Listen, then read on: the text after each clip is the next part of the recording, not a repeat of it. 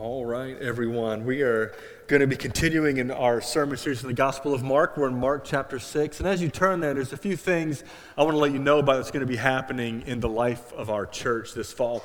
Um, you've been seeing some things that are probably in the bulletin and on social media, and you probably have no idea what it is. But we've been mentioning saying that this fall there's a thing called Come to Life, and it's on its way, and it's been uh, in the works. We've been planning this in the background. There's been several people in our church who've been helping plan this and organize it. And here's what it is. We actually want to reveal it to you today, even though it's the middle of July.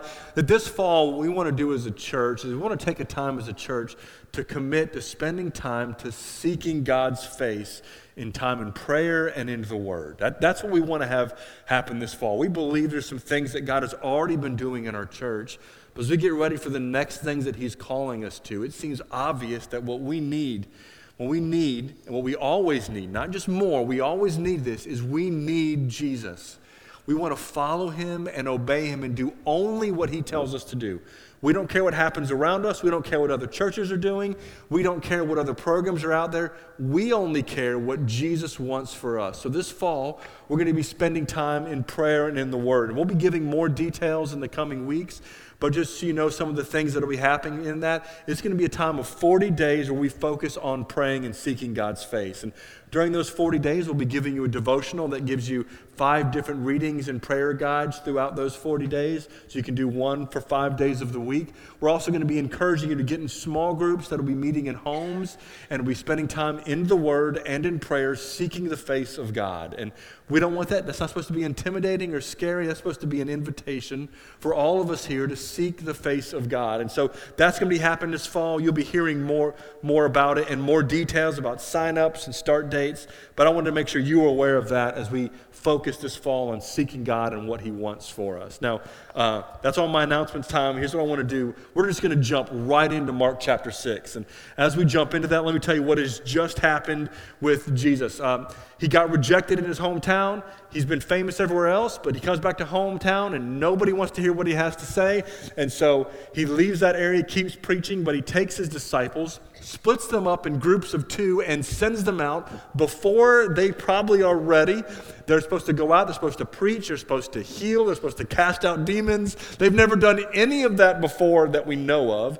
And he sends them out two by two out into these villages, and that's what they go and do. We looked at that last week, and there was some fun little additions to the job that Jesus gave them. Like they, they couldn't take money with them, or a backpack, or a change of clothes. They, they just they didn't have to go barefoot. That was the good news. You, you can put sandals on, but you, we don't know where you're sleeping. You're going to go there, and you're just going to wait till someone lets you in their house. That was that was the, the mission trip that Jesus sent his disciples on eh, very early on in his ministry there. And so I want us to see how this worked out. Mark chapter 6, look at verse 12 and 13. These crazy disciples actually did what Jesus told them to do. Verse 12 So they went out and they proclaimed that people should repent.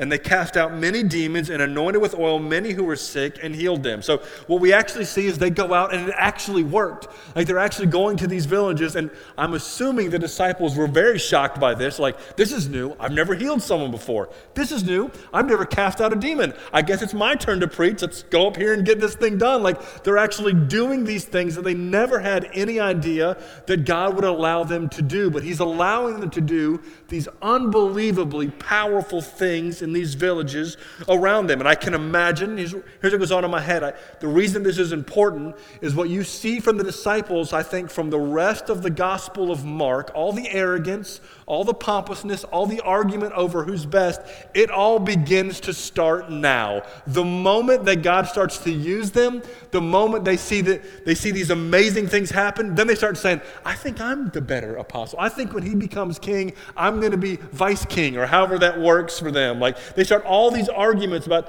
who's the greatest. They get a little bit more cocky and a little bit more arrogant because they've actually seen God do some things through them. Now, I'm getting negative on the disciples. Here's one of the really positive things about what just happened.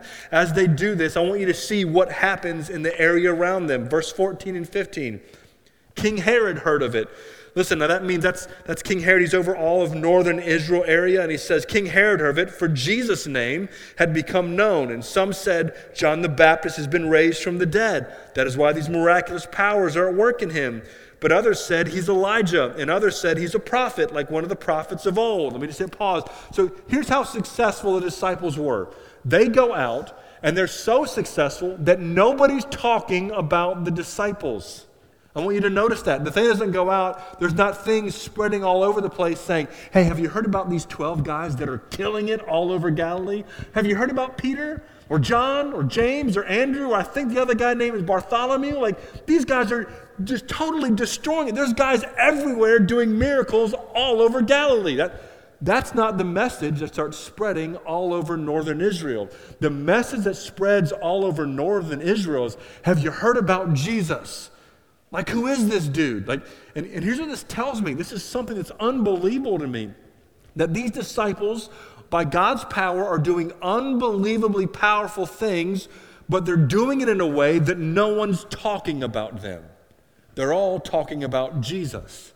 Doesn't that seem amazing to you? I mean, if you know anything about the human heart, right, if you know anything about humanity, that doesn't make sense. Right? That, that doesn't make sense at all. If I come and visit you and you're sick, and um, we're playing make believe here because this would be crazy. If I come and visit you and you're sick, and I pray for you and I put my hands on you, and all of a sudden you're immediately better. You're immediately better. Do you think that the tendency of a bunch of people who have that happen wouldn't be to say, Can I tell you what happened when fire showed up at my house? Or do you think the tendency is to say, Look what Jesus did? I think the tendency of the human heart is to talk about the person that was right there in the room that did it. And somehow the disciples were doing this unbelievable thing that the name that was being talked about by everyone was Jesus. Listen, church, I, th- this stands out to me. Th- th- this is why it stands out to me so much because it is clear from the Bible over and over and over again that the main character of the entire universe, the center of attention, all of it is all about God. It is all pointing to Jesus and his glory and his fame. All of it. Everything exists for Jesus, and that includes us, the church that the church exists to make Jesus great. We are telling everyone how good he is and what should be happening when people encounter the church, what should be happening when people encounter us. What should be happening is they're walking out saying, Man, Jesus is phenomenal. So, our job is to make much of Jesus. That's what the disciples did.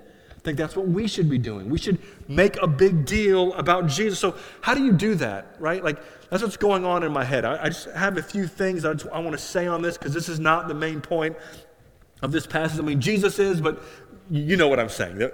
But here's what's going on. For us to walk away focused on Jesus, when we gather together or when we're doing things, I, I just was chewing on this this week because I thought, man, why is it so many times that I show up and I, I go to church and the focus that's on my mind is about the sermon or about the music or about this conversation, right? Did anyone else have that? Or is that just me? Like throughout the week, the focus of my entire week is man, did I get my work done? Do I have this? How are my kids doing? How's my family doing? I got all these things that are my focus, and I start realizing how rarely I'm thinking about what's Jesus doing and what's happening. And then it makes me wonder do people, when they interact with me, are they walking away saying, man, dude, Jesus is awesome? Did, do they walk away from our church gatherings thinking about Jesus and loving Jesus more with their eyes focused on Jesus or, or something else? As I thought about that, I, there's a, three things that I wrote down. Now, these are Faya's. These aren't me, so you can write these and throw them away, or you can ignore them. I don't really care either way. I just want you to hear what I think, how I think this works. First one is this I think that we must explicitly, explicitly, and repeatedly make it about Jesus, and we never need to get tired of saying that over and over and over and over again. The disciples didn't just walk in there and heal these guys and walk out and they were like, that must have been Jesus. Like, let me, let me tell you, the disciples must have, they must have had a Jesus sandwich happening in there. They came in saying, Jesus sent me, and Jesus gave me power, and Jesus said that I can heal, so I'm going to heal you by the power of Jesus. And when they get healed, Jesus just did that. They must have done that over and over and over and over again, and they never got tired of it. Repeatedly, they're talking about, Jesus sent me. Jesus gave the authority, and Jesus heals, and I'm going to heal you by his power, not mine. It's Je- and afterwards, Jesus did it, Jesus did it, Jesus did it. They said it explicitly over and over and over again. And when you read the Gospel of Acts, or not the Gospel, when you read the book of Acts, you see them doing the same exact thing. It's Jesus. He's the one that forgives, He's the one that heals, He's the one that gives the power. It's all about Him. That's what they did. They explicitly and repeatedly said it. They never assumed that you knew it was from Jesus. They made sure they said it repeatedly. And as I think about that and I chew about that, they didn't do it in some like cheesy or canned way. You know, you know what I'm talking about? You ever had that interaction with someone where they're just there's that moment where you're like, man, how did you do that? And they go, it was just Jesus. Like, you know what I'm saying? Like, you're like, that didn't feel real. I don't think I believe you. I feel like someone trained you to say that. That's not what we're talking about here. The disciples were not some parrot spitting some fake line out over and over and over again. They really believed that it was all about Jesus and all by Jesus. So, what I don't want, what I don't think would be good for us is for us to all go out and start saying, Jesus did it, and no one believes us because it's, I can't, it could not be faker in any way possible by the way we say it. We don't need cheesy canned phrases that say, Jesus did it. We need people who are real and honest, but are explicitly stating, Jesus is the one who does that. Because people know when it's fake, right? They know it's some canned answer. Don't do that. Like it needs to be real. So the first thing for us to walk away focused on Jesus is I think we need to explicitly state it repeatedly and over and over again, which is the same thing as repeatedly. But, anyways, the second thing is this I think we've got to commit to look for Jesus in everything. Like, it's not just that we need to be committed to saying it and making it explicit. I think that what we need to do is we need to commit to look for him in everything. Like when we show up to a church gathering and we're gathered together, we should be actively looking for Jesus and what he says to his word and ways to praise him and ways to worship him and way to point to him. We should be actively looking. We're not passive in this moment where we're saying, oh, no one said anything about Jesus. I guess I don't have to think about him today. No, you're like a bloodhound that's on the scent. When you walk into this space, when you gather with other believers, when you're doing life, when you're on a walk, when you're with your kids, when you're in the Word, you are hunting on, like Jesus, like, uh, like a bloodhound on a scent. You just can't get it out. You're going to keep going until you find it. You keep looking over and over and over again. And when you do that, when you show up and you're committed to look for Jesus in everything, then you realize this that when we're singing songs, I'm not happy to stop at the song. I'm on the scent of Jesus, and I see the song as a tool to worship and praise Him. It's about Him, not the song. When you listen to the sermon, you, you don't care about the pastor and the stupid things that he says or the awkward things that he does. You, you don't care about the stories or the illustration. What you're on the scent for is not something that makes you feel good. You're on the scent for Jesus and you're looking for Jesus the whole time in everything that's being said, you want your heart to be stirred and called to love Him and obey Him and do what He said. That's what you're looking for. You're like a, you're committed to finding Jesus in everything, and you're not going to stop until you find Him. So it's not just that we have to make it explicit that it's about Jesus. We have to be committed to hunting down Jesus in everything. And then here's the third thing. I, I just think we need to know our hearts good enough to know that we have to fight the temptation to make it about something else. We, we do. We, there's this temptation in our hearts that we stop short of finding Jesus. We, we settle for something else. I, I just see this all the time in churches, and there can be this bent in the human heart that says, listen, I just, we come to church and we make it about like a pastor. The church is not about any pastor. It never has been, and it never will be. At least it shouldn't be. And when it becomes about a pastor, she's not the church anymore. The church is not about any kind of program or ministry. That, that's not what the church is about. It never has been. It's never supposed to be. It's always been about Jesus. And the ministries that we do are intended to point people to Jesus, not just do something else. Do you see this in churches? I, I feel like I see it. Maybe it's because I live in the church world. That's my job. That's my career. That's what I study. But it feels like churches everywhere, there's this call, not only from the church body, but from the leadership that's like, no, you make it about this, you make it about the music, or you make it about the experience, or you make it about the program. We got this great program. I'm not saying those aren't good tools, I'm saying they're not the thing. Church is not about any of that stuff. The church is only about Jesus, and we have to be ruthless with our hearts when we try to make it about anything else. Don't, don't let that happen. When it creeps up, fight it. When you feel it welling up in you and you find yourself distracted, I want you to fight that and look for Jesus. That's what these, these disciples were doing. They threw down, and I pray that it'd be true of us, that just like the disciples, that the fame of Jesus would spread all over the place. I pray that his fame would spread, not North Florida Baptist Church. I don't need, who cares if people are talking about North Florida Baptist Church if they're not talking about Jesus? Who cares if people show up and are like, man, I like that message, if they don't like Jesus more? That's not the point. The point is always, is always about Jesus. So let's be committed to be a people that make it all about Him. Okay, that was an unbelievably long rabbit trail in this passage, but let me jump back to what's happening here with Jesus and with Herod. But while everyone's trying to figure out who Jesus is, there's all this talk that's going on. There's one dude that he's super nervous about Jesus. Look at verse 16. But when Herod heard of it, Herod is a dirtbag. You just should know that right out of the gate. If you haven't read the Bible much, when you read this, you're just going to find out really quickly that not just Herod, but everyone that has the name Herod, and there's like a bunch of them, they're all the worst. Okay, so when you see Herod, you need to think bad. Just spoiler alert Herod's an idiot. Anyways, so when Herod heard of it, here's what he said. He's like, It's John. He's talking about John the Baptist, whom I beheaded, has been raised. Okay, he's saying, been raised from the dead. So Herod's immediate thing is like, Oh no. Remember that guy John that I killed? I think he came back from the dead. Like, that's how nervous Herod is. Now, now I just need you to think about that just, just for a moment, okay?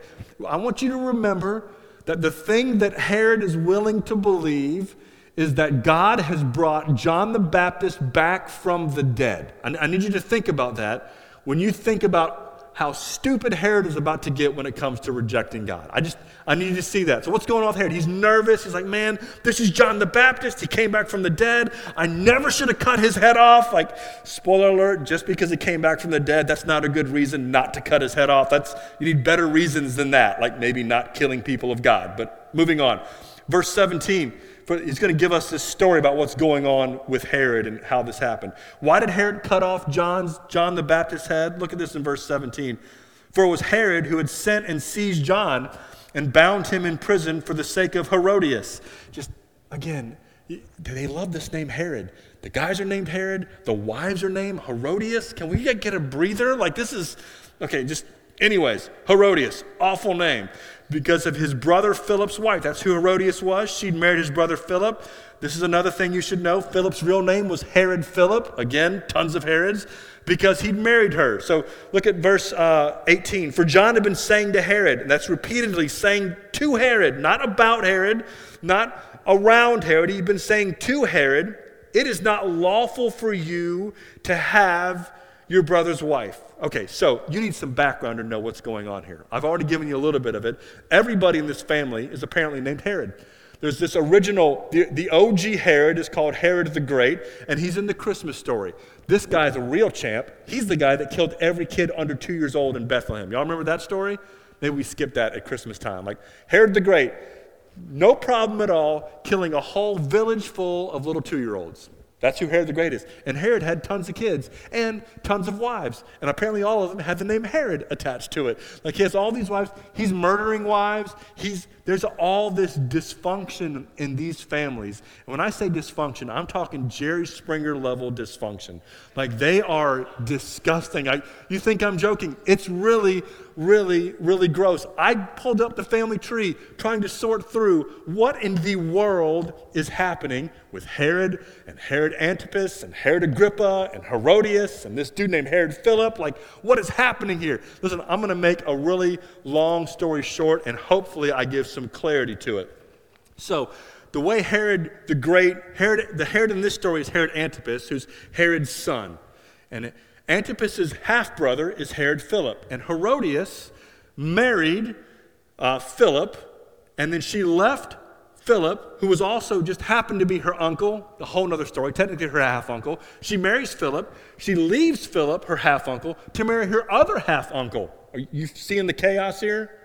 Like, this is the craziest family reunions. If you think Thanksgiving is bad at your house, I promise, promise you, this is the worst Thanksgiving, Christmas thing you've ever experienced in your life. Someone's probably getting murdered at their family get togethers because that's what Herod does. He kills siblings. So when John shows up, he's sitting here saying, Listen, uh, Herod, you cannot marry kind of complicated because on one side of his family, you can't marry your niece, you can't marry your grandniece, because that's what she was in this other thing.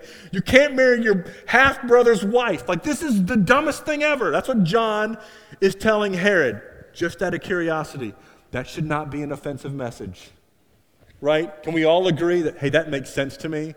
That, that's not even rocket science, that you really need to really study the Bible hard to say, should I marry my niece who's married to my half brother? The answer is always, always no. Always. All right? Like, this is not rocket science. And John, apparently, is the only one that's willing to tell Herod to his face repeatedly, you can't do that. It's phenomenal. Now, now here's what's going on in my head. Let me just throw this out there. Why would John do that? Like, here's John. Like, he's got this huge ministry. People are flooding to him left and right. He's got huge crowds. People are getting baptized every single day. He's got this massive ministry. John, why even bother? Because Herod doesn't care. We know his family. That dude doesn't care. Why? Don't waste your breath talking to Herod about this. There's no good that's going to come of it. Hey, John, why throw away such fruitful ministry with a psychopath? Why are you going to do that? Like, but John, it's all about John. John did it, and he did it over and over and over again. He stood in Herod's face and said, No. God said no. Man, I love that. Do, do you know why John did that? Because John didn't think that it was his job to filter God's message or change God's message. He didn't think that Herod had more authority than God. John believed that his job was to give God's message in its fullness without any editing, without any kind of softening it up to make it easier for people to hear. He believed that everyone, every man, woman, and child is under the rule and kingship of God. And to rebel against that is sin. He's like, I'm not hiding, I'm not mixing that message, I'm making it clear and direct. And it doesn't matter who you are, even you, Herod, need to know that God says no to this. And it's not my job to decide who hears it. And it's not my job to edit it to make it more palatable. And it's not my job to market it. It's my job to give the message exactly as it was given to me. I love John. Man, and I'm asking myself the question as I, as I read this kind of stuff have, have we lost this today in the church? Do you feel that temptation? Like the, the reality is, as we look around, especially at our culture, it seems like our culture is getting more antagonistic to truth. Doesn't like it. Like, they wouldn't say it that way. They would just say, if you actually are going to say that you know the truth, and you're going to have the audacity to tell me, you're going to have the audacity to tell me that God said no. There's a backlash for that and a backlash that I don't know that we've really felt the pressure of in our country, maybe ever. In, the, in our 200 years of existence, there, there's a really aggressive backlash towards the truth of God and His Word on, on all sorts of issues. It's not just that one issue is off topics or off limits. We got tons of issues that are off limits. I mean, you want to get yourself ner- nervous. I start talking about the things that are off limits, whether we talk about the things that are, um, whether, well, I'm not going to get into it right now. There's a ton of off limits topics for us. I'm even nervous to say the off limit topics. Do you realize how ridiculous that is? That we start having conversations even in the church We get nervous about talking about things about gender and sexuality. We talk about immorality and not living together. And we start messing with things like politics or abortion or all these things. There's a million off limits topics, and that's just in the church. We haven't even jumped into the issues that are off limits outside the church. And here's what I'm concerned for us. I think we can respond in one of two ways that our hearts get really, really tempted to respond. The first is you look around and you see all the backlash. You see all the just the full blast. You look around at work and you're like, dude, that is that conversation is not gonna go well.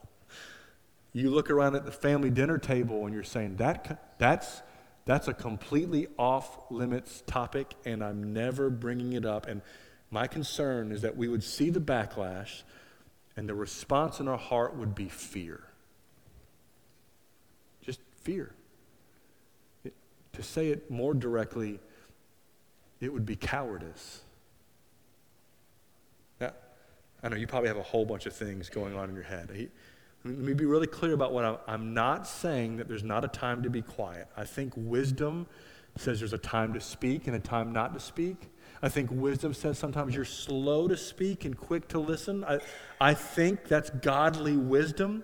But what I'm afraid of has happened for us is that what's going on inside of us when we're quiet is not wisdom. I think it's fear. And fear can masquerade as wisdom. We, we don't want to say I was too afraid to speak up. We say, you know, wisdom says I should probably wait to the right time, but the right time never comes up, does it?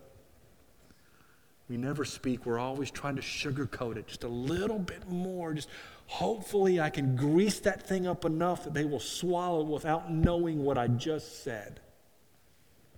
The wisdom on it. Because I feel better if I'm wise. I don't want to call it what it is. I'm a coward. Man, church, the message of Jesus, the message of Jesus will cost us. When that fear wells up in your heart, when you feel that cowardice bounce around in there, I just want to challenge you, man. I want you to remember what Jesus did through John the Baptist. His message will not advance through cowards. It makes me wonder is that why the church in America is so weak? That we will stand up online, but when it actually comes to the face to face conversations, we're going to bail 99 out of 100 times unless the person actually comes and begs us, please tell me how to get saved. We're not doing it. I think fear is one way we respond to what's happening out there, but there's another way I think that we might respond. For some of us, what's happening is you're seeing the backlash. You're seeing the same backlash as everyone else, but what happens in you is not fear, it's anger like this thing boils up inside of you, and that the response to that pressure you feel to be silence, that pressure you feel to get in line with what everyone else is saying about everything, what happens for you is not fear, it's just straight rage. So, what comes out is not words of wisdom and grace. It's just attack, attack, attack. You don't listen, you don't think, you just go on the attack. Like, if it's going to be a fight, I'm getting my shots in.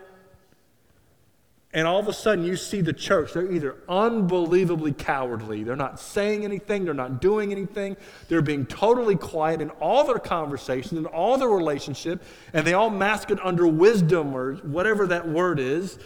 And then here was the other part of the church that just starts blasting everybody for everything. And we're stuck here in the middle saying, I, I don't want to be that crazy person. Maybe you are that crazy person. Just stop it, okay? He said, I don't want to be that crazy person. And it pushes you even further over here to this quiet because you want to stay as far away from the raving lunatic as possible. Church, I think there's a way of Jesus that looks different. There's a way of Jesus that what the way of Jesus, what Jesus would have us do, is that with Holy Spirit wisdom and courage, we would speak the truth with grace and love. Holy Spirit wisdom is not driven by fear. Holy Spirit wisdom is not cowardice.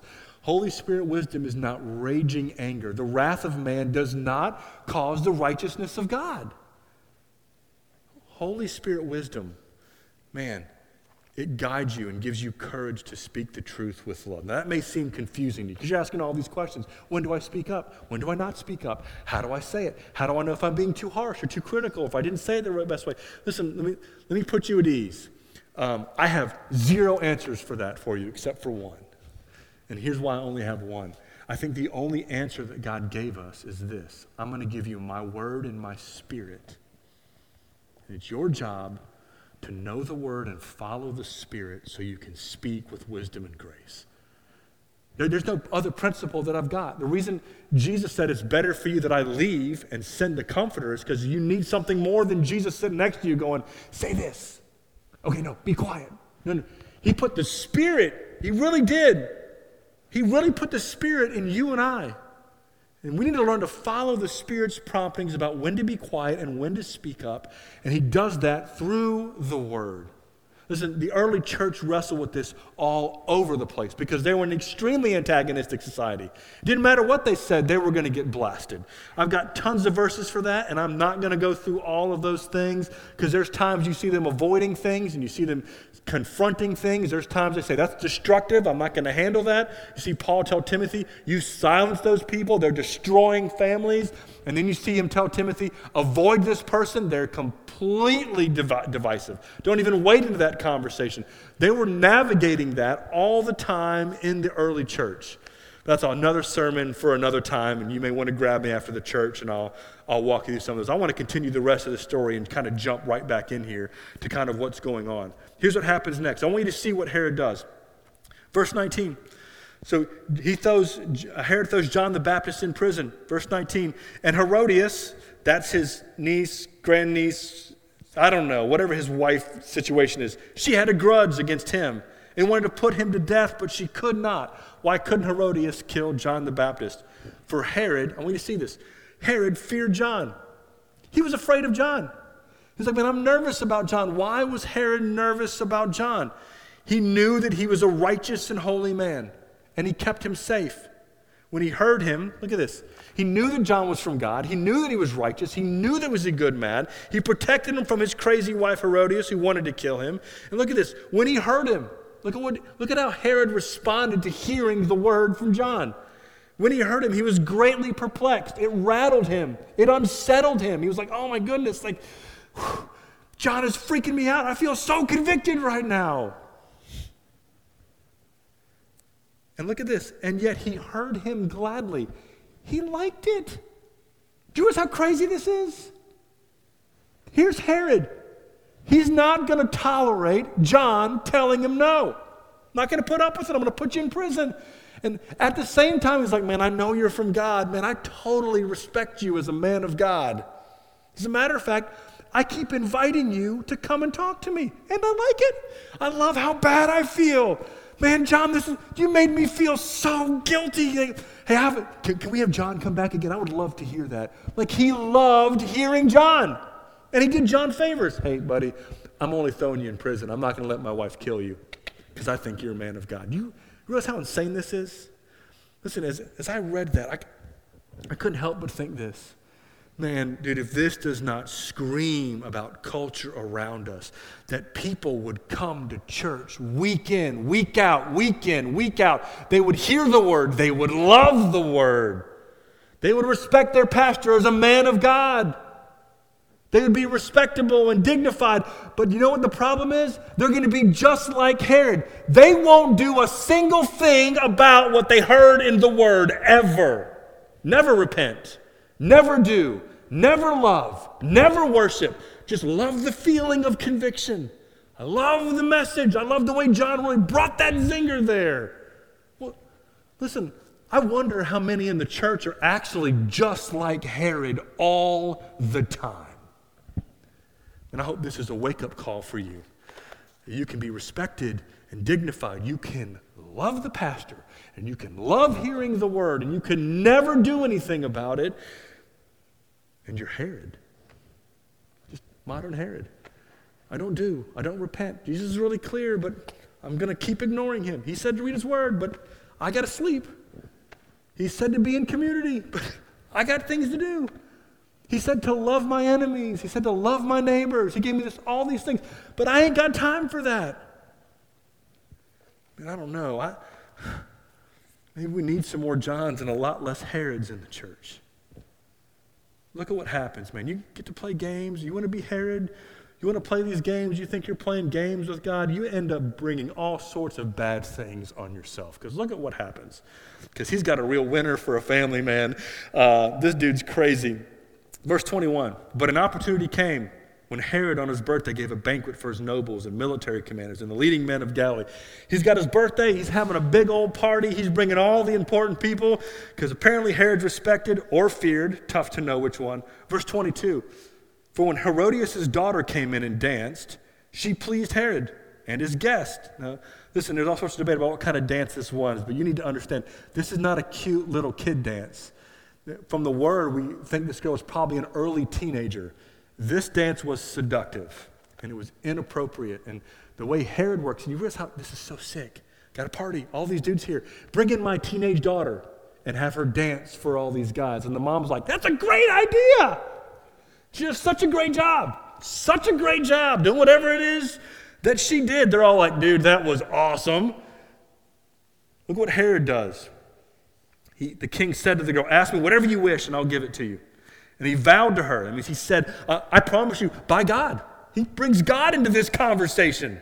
Just so twisted. Whatever you ask me, I will give you up to half my kingdom. This is a great opportunity for this little teenage girl. She just get offered whatever she wants a brand new chariot on your 16th birthday. I'm going to give you not just a spa day, I'm going to build you your own spa. Like I can have money and land and new chariots, whatever I want. She can have it all in that moment. She's not stupid. She runs up to her mom because her mom is smarter than her. And she says, Listen, here's what he just said. Verse 24. She went out and said to her mother, What should I ask? It's, it's, it's endless here. And her mom, I need you to think about this. She can set her daughter up for life, get her whatever she wants, have ease, do whatever this girl wants. But the only thing that her mom wants, look, look at this, the only thing that her mom wants. Immediately, without thought, verse 24, she said, The head of John the Baptist. Dude, how sick and twisted is that? This mom, what is she doing to her daughter? In case you think this girl's innocent in this, look at verse 25. Look at how fast this girl goes in. She's not going to think about this. This little 13 year old isn't like, I don't know, mom, that feels a little offsides. She's like, great idea, mom, because in the language, she goes in quick. She's excited about this. Like you see the excitement, verse 25, and she came in immediately with haste. Like, oh, good, that's great, I'm doing it right now. She runs into Herod. She's good at saying this with some delay because she stalls. She's like, I want you to give me at once, on a platter, the head of John the Baptist this family. So wicked and so evil.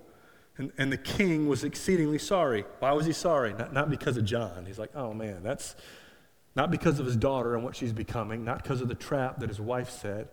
He's sad because of his oath. What are they going to think of me? I'm so concerned about what you think about me. I can't have the guys in the room thinking I don't keep my word. I'm a man of integrity. It's ridiculous. So, as a man of integrity, he has to do what he said. so twisted.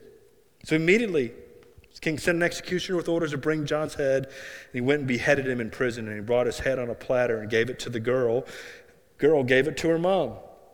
When his disciples heard of it, they came and took his body and laid it in the tomb. The story is gruesome in its ending. Here's what you need to know if we speak for Jesus, there will be consequences. There is no promise. As a matter of fact, there's the exact opposite promise. There's not a promise that you won't have anything bad happen. There's a guarantee that you will have something bad happen. Listen, if you speak for Jesus, something bad will happen at work. If you speak for Jesus, there's going to be stress and tension in your family relationships. If you speak for Jesus, you're going to have friends that don't want to talk to anymore. When you speak for Jesus, even if you do it graciously and kindly with wisdom and love, there will be consequences. So, church, the question for us is, is this Will we be faithful to Jesus? Or will we be cowards? It's that simple. Would you bow your head and close your eyes?